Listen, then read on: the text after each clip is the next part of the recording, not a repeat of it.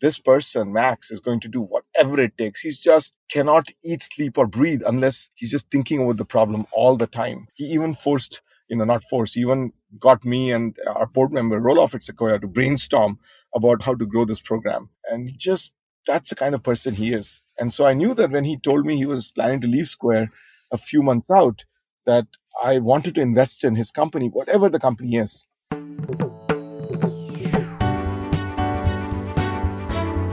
You are listening to the Sure Shot Entrepreneur, a podcast for founders with ambitious ideas. Venture capital investors and other early believers tell you relatable, insightful, and authentic stories to help you realize your vision. Gokul Rajaram is the head of products at Caviar, a division at DoorDash. He has held leadership roles at Google, Facebook, and Square and has led the launch of many important products. Gokul is considered the godfather of AdSense, which revolutionized the ad tech industry. He's a successful entrepreneur, corporate executive, board member, and an angel investor. In this episode, Gokul and I discuss his journey in the Silicon Valley, how an MBA helped him, and his experience as an angel investor. You will learn the specific things that Gokul looks for in an entrepreneur when he makes angel investments. You will also see an insider view into the expectations of an angel investor, what he expects to achieve through his angel investments. Gokul, welcome to the Sure Shot Entrepreneur. Tell us about yourself. Thanks, Gopi. It's great to be here. Well, it's the classic story of an engineer turned product manager turned uh, business executive. I started out, I started out, I got my undergrad education in India where I got a bachelor's degree in computer science more than two decades ago. I then came to the United States to uh, get a graduate degree in computer science. I went to UT Austin, and I, I, have to say that going to a state school, uh, which has a good football team, was a great way for me to uh, get acclimatized to the U.S., to college, and to American culture broadly. I, I'm very grateful that I went to UT Austin. It has a great football team, and so I wear my Longhorns hat more proudly than all anything else out there. I met lots of Longhorns fans over the years. But after UT Austin, after I got my computer science degree, I was faced with an interesting challenge, which maybe we'll talk about later, but ended up with me going into the software industry, becoming a software engineer, got my MBA after two years. And again, we can talk about the reasons for why I went for an MBA and what I recommend on the MBA front. I got my MBA from the Sloan School at MIT and then moved out to the Valley immediately after that. Ended up getting a job at Google, uh, leading product for a young product, a not yet launched product, which became known as Google AdSense. Was lucky enough to work on it, helped grow it over the years, and then left to start my company with my brother, which got acquired by Facebook. And so I ended up leading ads at Facebook for three, three and a half years. And uh, from there, moved to Square um, and um, ended up leading first the point of sale team. And then Caviar, which is a food delivery service that Square acquired, was a GM for Caviar for a few years. And then Caviar was acquired by DoorDash from Square. As part of that, moved to DoorDash about seven months ago and have been at DoorDash. So I joke that I've only worked at companies that are private. So I've worked uh, at Google when it was private, Facebook when it was private, Square when it was private, now DoorDash when it's private. And typically I've been employee between 500 to 1000 at a company. Google, I was, I think, employee 600 or 700. Facebook also around 7, 800. Square around 600, etc. So that's, that seems to be the sweet spot for me. You have this, uh the knack of finding opportunities at companies that go before you join them before they go IPO. And you did that with uh, Google, with Facebook, and Square. Tell us about that experience. Maybe you can also touch on the MBA part of it and how that helped you. Yeah, crazily enough, even the first job after my master's in computer science, I ended up joining a pre IPO company. And this was at a time where I didn't even know what an IPO was really, uh, very clearly. And the reason I joined the company, it's the same as the reason I've jo- joined Google, Facebook, Square, etc. is two things. One, I was excited by the mission of the company. The first company I joined, Juno, had the mission of making the internet free. So it was a free email service. Back then, people pay for AOL and access to the internet email. And, and this company, Juno, had the mission of making the internet free and accessible. And that really resonated with me. And the same with Google's mission, Facebook's mission, Square's mission. And the second one is the leadership, the CEO. In every company, I've had the chance, even when I was an engineer working at Juno, I had a chance during the recruitment process to actually meet the CEO and the leader of the company. And I was really impressed by and really felt a personal connection with them and felt that they are the right leader for this company and that I can learn a lot working with them, whether it was Charles at Juno, Larry at, uh, at Google back then, Mark and Sheryl at, at Facebook, and then Jack Dorsey at Twitter, at, at Square. All four of them just epitomized the mission in a way I thought was really compelling. So the mission and the leader are the two reasons I've always chosen companies. And somehow it's led me to pre-IPO companies, strangely enough. Uh, the MBA question is a good one. And uh, I've basically come to the realization after this many years that the right time to do the right reason to do the MBA, and I think the only reason to do the MBA is if you want to change your career. If you want a different career direction than what you're going down. And if that career path is not, that new career path that you desire is not available within your current company. So at Juno, for example, I wanted to, I knew that I wanted to go into more of a product management style role. But ironically, Juno didn't have product managers. In fact, the reason I even knew a product manager was because I got to do at Juno, since they didn't have the product manager role, uh, I ended up uh, talking to customers myself as an engineer and a tech lead. I ended up doing mockups. They didn't even have a clear design function. So I, I ended up doing the mocks. They had a design function, but that was for high fidelity designs. But who would do the sketches? So I ended up doing actually the sketches of what the product should be. I ended up writing the requirement documents talking to customers and so on. And I realized I enjoyed that part of the process much more than I did just building the product. And this led me to say, well, what, what does this role, is there a role like this? Uh, did some research, turns out there was a role called product management. And Juno didn't want to have product managers for, for various philosophical reasons. And the only way I could make that change was by changing companies, which was hard. I always say that you change companies. It's hard to change companies and change tracks or career paths at the same time. You can do one or the other. So at Juno, there was no opportunity to do that. So I decided to go to business school in order to become a product manager.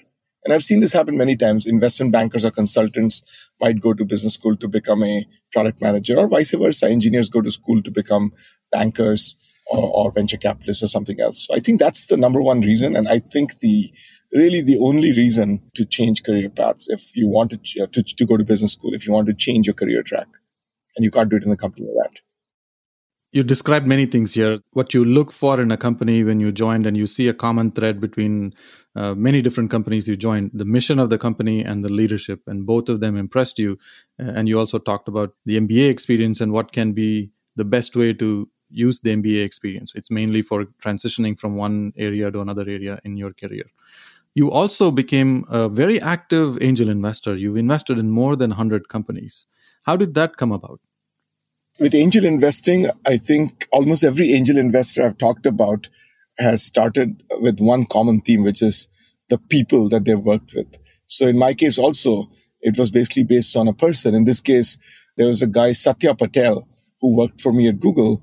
And in 2000, early 2017, late 2016, uh, sorry, 2006, 2007, about 14 years, 13 years ago, he left Google to become a venture capitalist at Battery Ventures. I kind of knew vaguely what what bad venture capital is. Obviously, I started, I knew it, but I didn't really pay much attention till Satya left Google, which I thought was a great company, and he became a venture capitalist.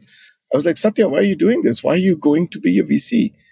And Satya, of course, now is an amazingly successful and one of the top seed investors in the Valley as part of a firm called Homebrew, which he, co-founded. And Satya told me, Gokul, I like working at Google, but what I really like is working across a bunch of different problems, across different spaces with different entrepreneurs. And uh, he said, well, you know, why don't you try it? I said, well, I don't know. I, I, am really busy. He's like, well, we're leading our investment in a company called World Golf Tour. It was a virtual golfing game. Uh, why don't you look at it if, if you're interested in investing? And I said, well, that seems interesting. And so just uh, working with Battery and Satya to basically look at this company, World Golf Tour, and even though I don't play golf, I'm an avid golf watcher. So I, I love watching golf. I don't have the time to go out to the golf course. So I hit balls occasionally. It was a great entrepreneur, really liked the company, really liked the product itself. And because Satya and Battery were investing and leading the round, decided, you know, let me make an investment. And at the very least, I'll, I'll get to learn more about the arc of company formation and uh, and stay close. And that's that's what happened. I ended up doing it, and uh, it really just got me excited about helping entrepreneurs, being involved in early stages of a company formation, supporting them, and it's all started with, with Satya. So Satya is to is either to credit or to blame for my becoming an angel investor. I didn't know that watching golf can be a sport. Uh, I have to try that out someday. This is very interesting. Uh, when you make these angel investments, uh, what I hear is that you're looking to connect with people uh, that are building interesting things. So that kind of sparks some ideas in you and you keep your mind fresh. But what kind of people do you like to invest in? Are they people like you? Are they people who are very different from you? What do you look for? Mm, good question what kind of people do I like to invest in? I think I look for two characteristics of founders. One, I, I use, I think Paul Graham came up with this term. I like this a lot. It's called relentlessly resourceful. Relentlessly resourceful means the founder will do anything possible to surmount an obstacle. They will never give up. They're going to figure out how to move heaven and earth to get around a problem. Grit is another way to look at it or just never give up, walk through walls, do whatever it takes. So that determination to just break through walls, they're just hell bent on achieving success. You cannot stop them. You almost feel like you, there's a gravitational pull towards them when you meet them, when they describe what they've gone through. So you want to, for example, assess this by asking them for examples of tough problems they've faced in their life and how they've overcome it. It could be in life, it could be in their career, it could be personal. And you want to see have they been really resourceful? Have they used whatever they can to do that? Obviously, another another way is to see them in action if you work with them. So I look for relentless resource, relentlessly resourceful people. The second thing I look for is founder market fit. By this I mean um, the the founder has a unique, non-obvious insight about the market. Non-obvious is very important. It can't be something that you or I have just read in TechCrunch or some blog and we say, oh, the container market, which is in uh, computer uh, technology infrastructure, is is X big, and here's the player. That that's not an insight. But if you say the container market is prone to disruption, or is because this is the weakness in the market, and this is the existing players can be disrupted by this specific need which customers have, which they're not which they're not meeting. But it's going to it's very tiny today, can be much bigger. And here's how I know this because I was a buyer of these products or a user of these products before that's an interesting insight that not only people who have a specific, who've actually encountered this problem in their work or in their life can come up with. That's why I think the best way to start a company is not by sitting in a room and iterating and uh, going off ideas with other people, bouncing ideas off, but actually to just, just work and live life and keep your eye open for problems that you encounter in work or life. And then see, hey, is there an interesting product or company here that can that can tackle this problem. Can you pick maybe one or two examples and show how you test for these two things? How entrepreneurs are relentlessly resourceful and how you look for that founder market fit. What comes through in those conversations? Yeah, let me uh, let me take an example. A company called Indigo Fair. Uh, it's called uh, F A I R E Faire with an E at the end. So Indigo Fair, the founder Max Rhodes Max was a product manager at Square. He was in, instrumental in launching many of the top products at Square and was involved in many, many uh, of the products. Uh, but at the at the last part of his career at Square, he worked for me on Caviar, and he was our product manager on Caviar for the consumer product, consumer side of Caviar. He was a product lead for it. And um, Max is someone who literally, uh, when given an outcome or a metric to hit, he will figure out what it takes to hit the metric. For example, we said we need to figure out how to uh, scale user acquisition without spending money on traditional channels. He figured out how to build a referral program and just scaled it so fast, so quickly that we almost almost fell down. We couldn't we couldn't support the volume. We couldn't support that scale. And that's the kind of person that Max is. Every person who's managed him knows that given an outcome, given an objective, this person, Max, is going to do whatever it takes. He's just cannot eat, sleep, or breathe unless he's just thinking about the problem all the time. He even forced, you know, not forced, even got me and our board member Roelof at Sequoia to brainstorm about how to how to grow this program. And just that's the kind of person he is. And so I knew that when he told me he was planning to leave Square a few months out, that I wanted to invest in his company, whatever the company is, and um, it, it made sure that a I gave him opportunities. You know, when someone's wanting to leave the company, my philosophy on that is that uh, you don't just say, "Well, what what does it get to take? Uh, take get to?" You obviously ask them that question. What does it? What will it take to get you to stay here? But if their mind is made up, you want to support them. And so I said, Max, what can I do to support you? He said, Well, I want a bunch of experiences, different kinds of experiences besides just product, general manager style experiences, etc. And so, you know, we gave him those experiences in the last six, nine months at Caviar, where he was kind of the GM of our new corporate business unit that we were starting up. He did a great job there. And I think it gave him some good experience. It was good for him and for Caviar. So when he left, so that was relentlessly resourceful where, you know, we knew, I knew from experience that he was this kind of person. But I'll tell you about founder market fit with Max. When he left, the first six, nine months uh, after leaving Square, he basically left and he was basically brainstorming a bunch of ideas. Exactly the wrong way to go about it, in my opinion. He was brainstorming. There was an auto insurance idea that he had, another idea around, you know, something in the dental space. You know, it's basically he heard about the problem from someone else and I think he was exploring it. It was all very academic. And I think that's why I'm very happy he didn't start a company around any of those things, any of those things. What happened uh, at the end uh, is that he realized he was running a business all through Square. He, he had graduated from Yale many years ago before Square. And he was running a business. He was, he started an umbrella company. It, built these custom umbrellas, really high quality umbrellas. I don't know how he got into that, but he was running this company as a side, side business uh, all through Square. And a big challenge he faces as an umbrella maker was that it was very hard for him to find beyond his own website retail stores to stock this umbrella. And how does he go and sell to these retail stores? It's very hard. Uh, he's done, he has a job at Square, he's, he's making umbrellas. How does he find retailers? And how do retailers find him? Very hard. He know he has a good quality product, but needs to get connected to retailers. So he thought, hey, you know, maybe like me, I, I have this pain point. Why don't I work on something? Is there enough other people who have this pain point of them being manufacturers, not being able to reach retailers? And the more he dug deeper into it, he learned, yes, there's tons of manufacturers who are unable to connect with retailers. They would love to have their products stocked at retailers. They don't know how to connect with them.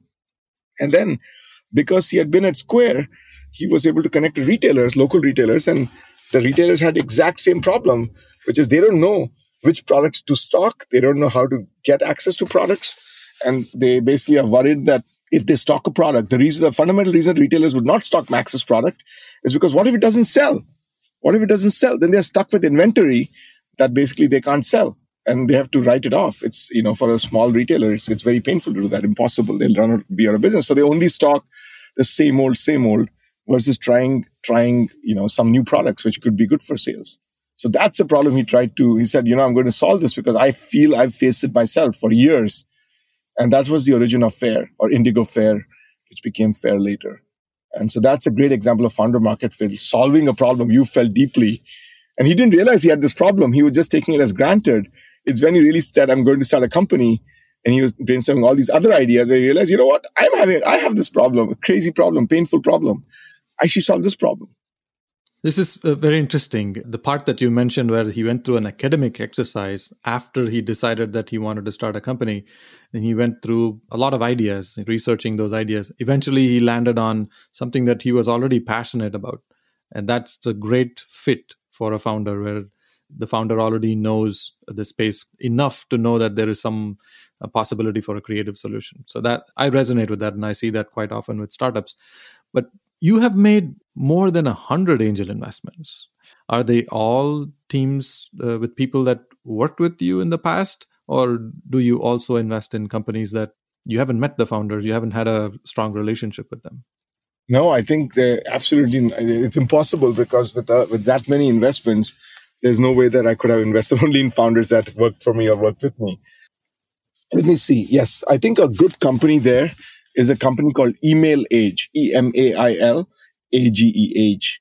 And the reason I got to know this company was when I joined Square after about a few months of getting uh, onboarded to Square and settling down. I basically would go and talk to different teams at Square and And the risk team or the payments team, were, you know, would basically do these checks. One of the big challenges that most payment companies have is how do you, when somebody applies for a payments account, how do you make sure they are not a fraudulent, you know, they're not just a, a fraudster who's setting up an account to get access to, you know, a card reader to basically then defraud customers or whatever the case may be. And so fraud and risk and making sure we know identity of a person so that they can't uh, sign up with many different identities very, very important. And email address is a very easy way uh, for people to kind of defraud you and you can create lots of email address. It's a very easy vector. And so Emailage, I mean, one of the tools that the Square payments and, and onboarding team was raving about was a company called Emailage, uh, which was a tool which allows you to send an email. You get an email, so someone applies for Square, and Square will send that email address to Emailage, and Emailage returns a risk score for that email. And uh, that, e- that risk score tells you, hey, you know, whether or not how, what is the degree of risk on a zero to 100 scale. I forgot the scale exactly, but if it's very risky, not very risky, low risk, etc. And uh, they were kind of, they were almost complaining about the product because they were like, it's such a good product, but it's almost a lock-in product because the more data we are sending to them, the more they're getting smarter uh, because all the companies that they work with, they were apparently working with all the companies. The reason they were able to do this is because they've built a database of email addresses and risk profiles from all their customers. So in some ways, it's a self-perpetuating data network, uh, uh, database which of email address and risk scores, which is all being fed by their customers. And so in order to access the database, you have to also give back your risk score. So Square had to give back, hey, you know, what did I learn about this email address? Was it risky or not? Any signals that we captured. And so Emailage was over time able to build this great defensible asset. And so I heard about this and I was thinking that's interesting. And then just a few weeks later, serendipitously, uh, Felicis Ventures, which is a venture capital firm, uh, emailed me saying, Hey, we are leading around in this firm company called Emailage. Uh, would you like to join? There's some space for angels. I was like, hang on, Emailage? You mean the email risk company? They were like, yeah. It's like, oh my gosh, you know, this is a company that's used by Square. And so, I mean, it was, you know, there I didn't even meet the founder, but the product and the customer love for it uh, was so strong. And, and I did get to meet the founder after I committed. I mean, after I mentally had decided, I obviously always meet the founder, but I knew that the product was amazing. And that is a reflection on the founder that built a product that got a company like Square, which is a very conservative company in terms of adopting something that's in the payments flow. That's a pretty high bar there, but still they were using it, had been using it. And uh, so kudos to Rei for building a company. And, you know, that's another example of where, you know, that's the opposite example where I didn't know the founder at all, but because I had unique insight into the, into the, the founder market fit was evidenced by the, the product itself. It was a post product company or a pre product company. And, um, and basically I invested in them. Oh, you, you're talking about something that's uh, very unusual often we hear that especially at uh, angel investment stages when there's really not much to show it's the charm of the entrepreneur that wows investors and others also other early believers but here in this case you never met the entrepreneur until you mentally formed the conviction on this it's the product and the solution the objective view on what it can do that really impressed you yes exactly that's not the usual story we hear with angel investments. It's very interesting no. to hear. Yeah, it's different stages, you know, different stages. Uh, how is the portfolio doing? You've made 100 angel investments. What expectations do you set for entrepreneurs when you make those investments? Do you expect to generate huge returns? Is that a motivation in addition to other things you mentioned? For me, the motivation is threefold. I think everyone does angel investing for different reasons.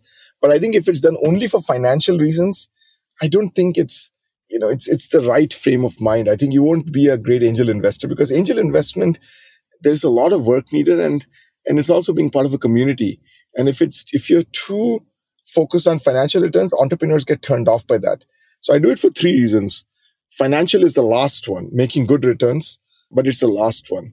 The first one really is around uh, giving back to the community and being part of the community. I want to be part of the entrepreneurial community. I want to, that's, that's what I really enjoy doing.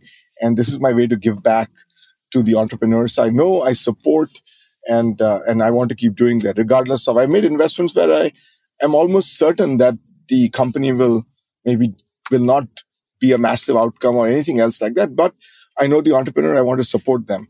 and uh, for for various reasons, and and I will do that. And so that's that's the number one thing: being giving back, being part of the entrepreneurial ecosystem, being part of the entrepreneurial community. Second one is learning. For me, learning matters a lot. Every company I work with, every founder I work with, I try to see what can I learn from them that I can bring back into my day job. But I do work at DoorDash, for example, and, and I do see a lot of things that can benefit every company I've been at that can benefit from my angel investments and from companies I work with. So, and then financial returns. And so I think every one of us who's doing angel investing has to think about what really matters and why are they in it. But financial uh, investing or returns as the number one thing is is a wrong thing. I think it's probably the number two or number three things. But something like learning, giving back, etc., is probably the top thing people should focus on.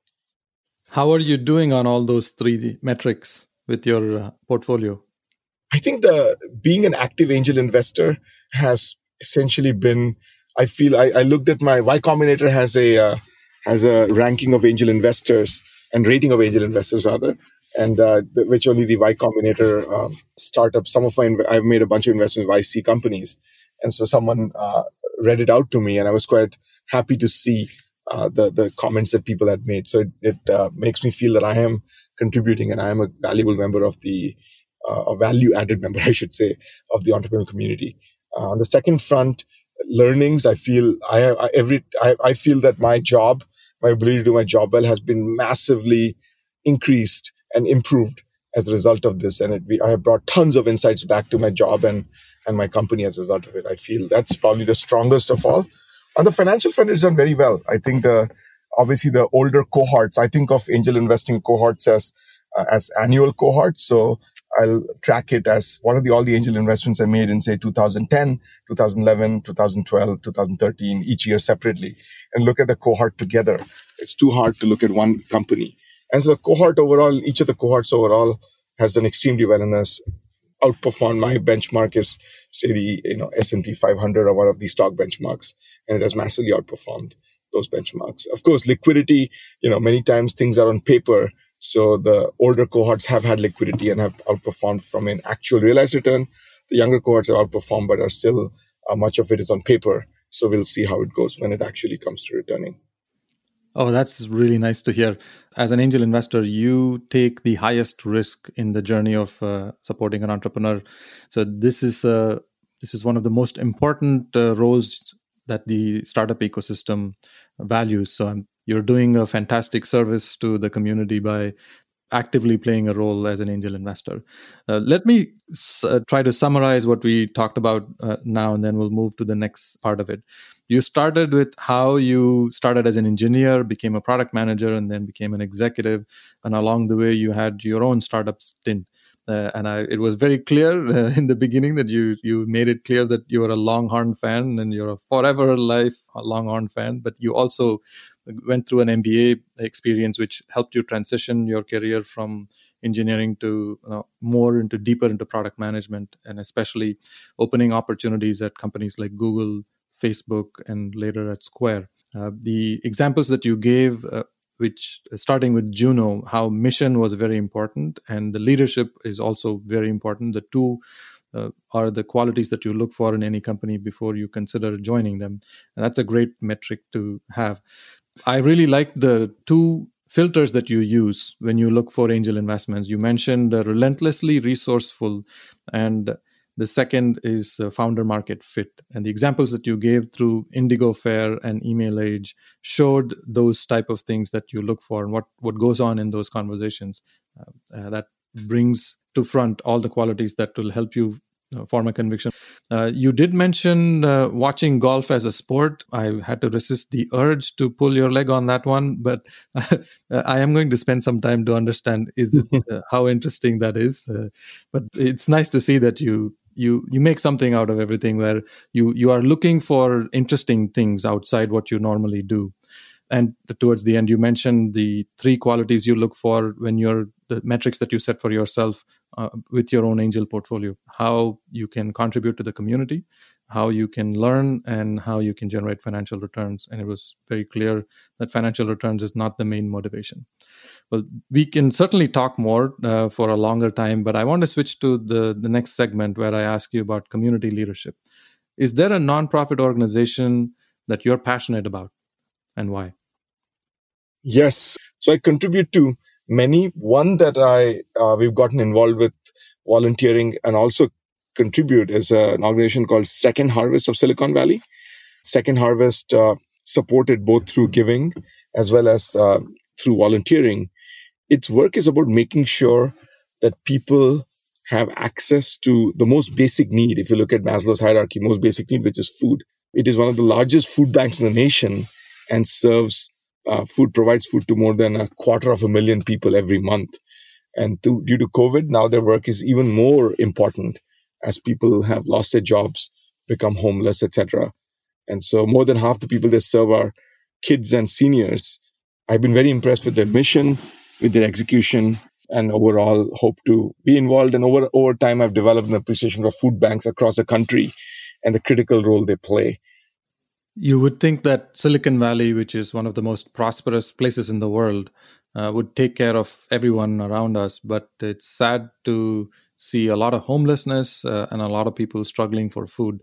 It's great that you you support this organization. Gokul, thank you so much for your time. Uh, a lot of insights in this uh, episode. It's always great to talk to you and learn from your experience. Gopi, like I said, it's uh, I just talking to you is a treat, and I'm excited to be part of this podcast. And uh, thank you very much for having me here. Thank you for listening to the Sure Shot Entrepreneur. I hope you enjoyed listening to real life stories about early believers supporting ambitious entrepreneurs. Please subscribe to the podcast and post a review. Your comments will help other entrepreneurs find this podcast. I look forward to catching you at the next episode.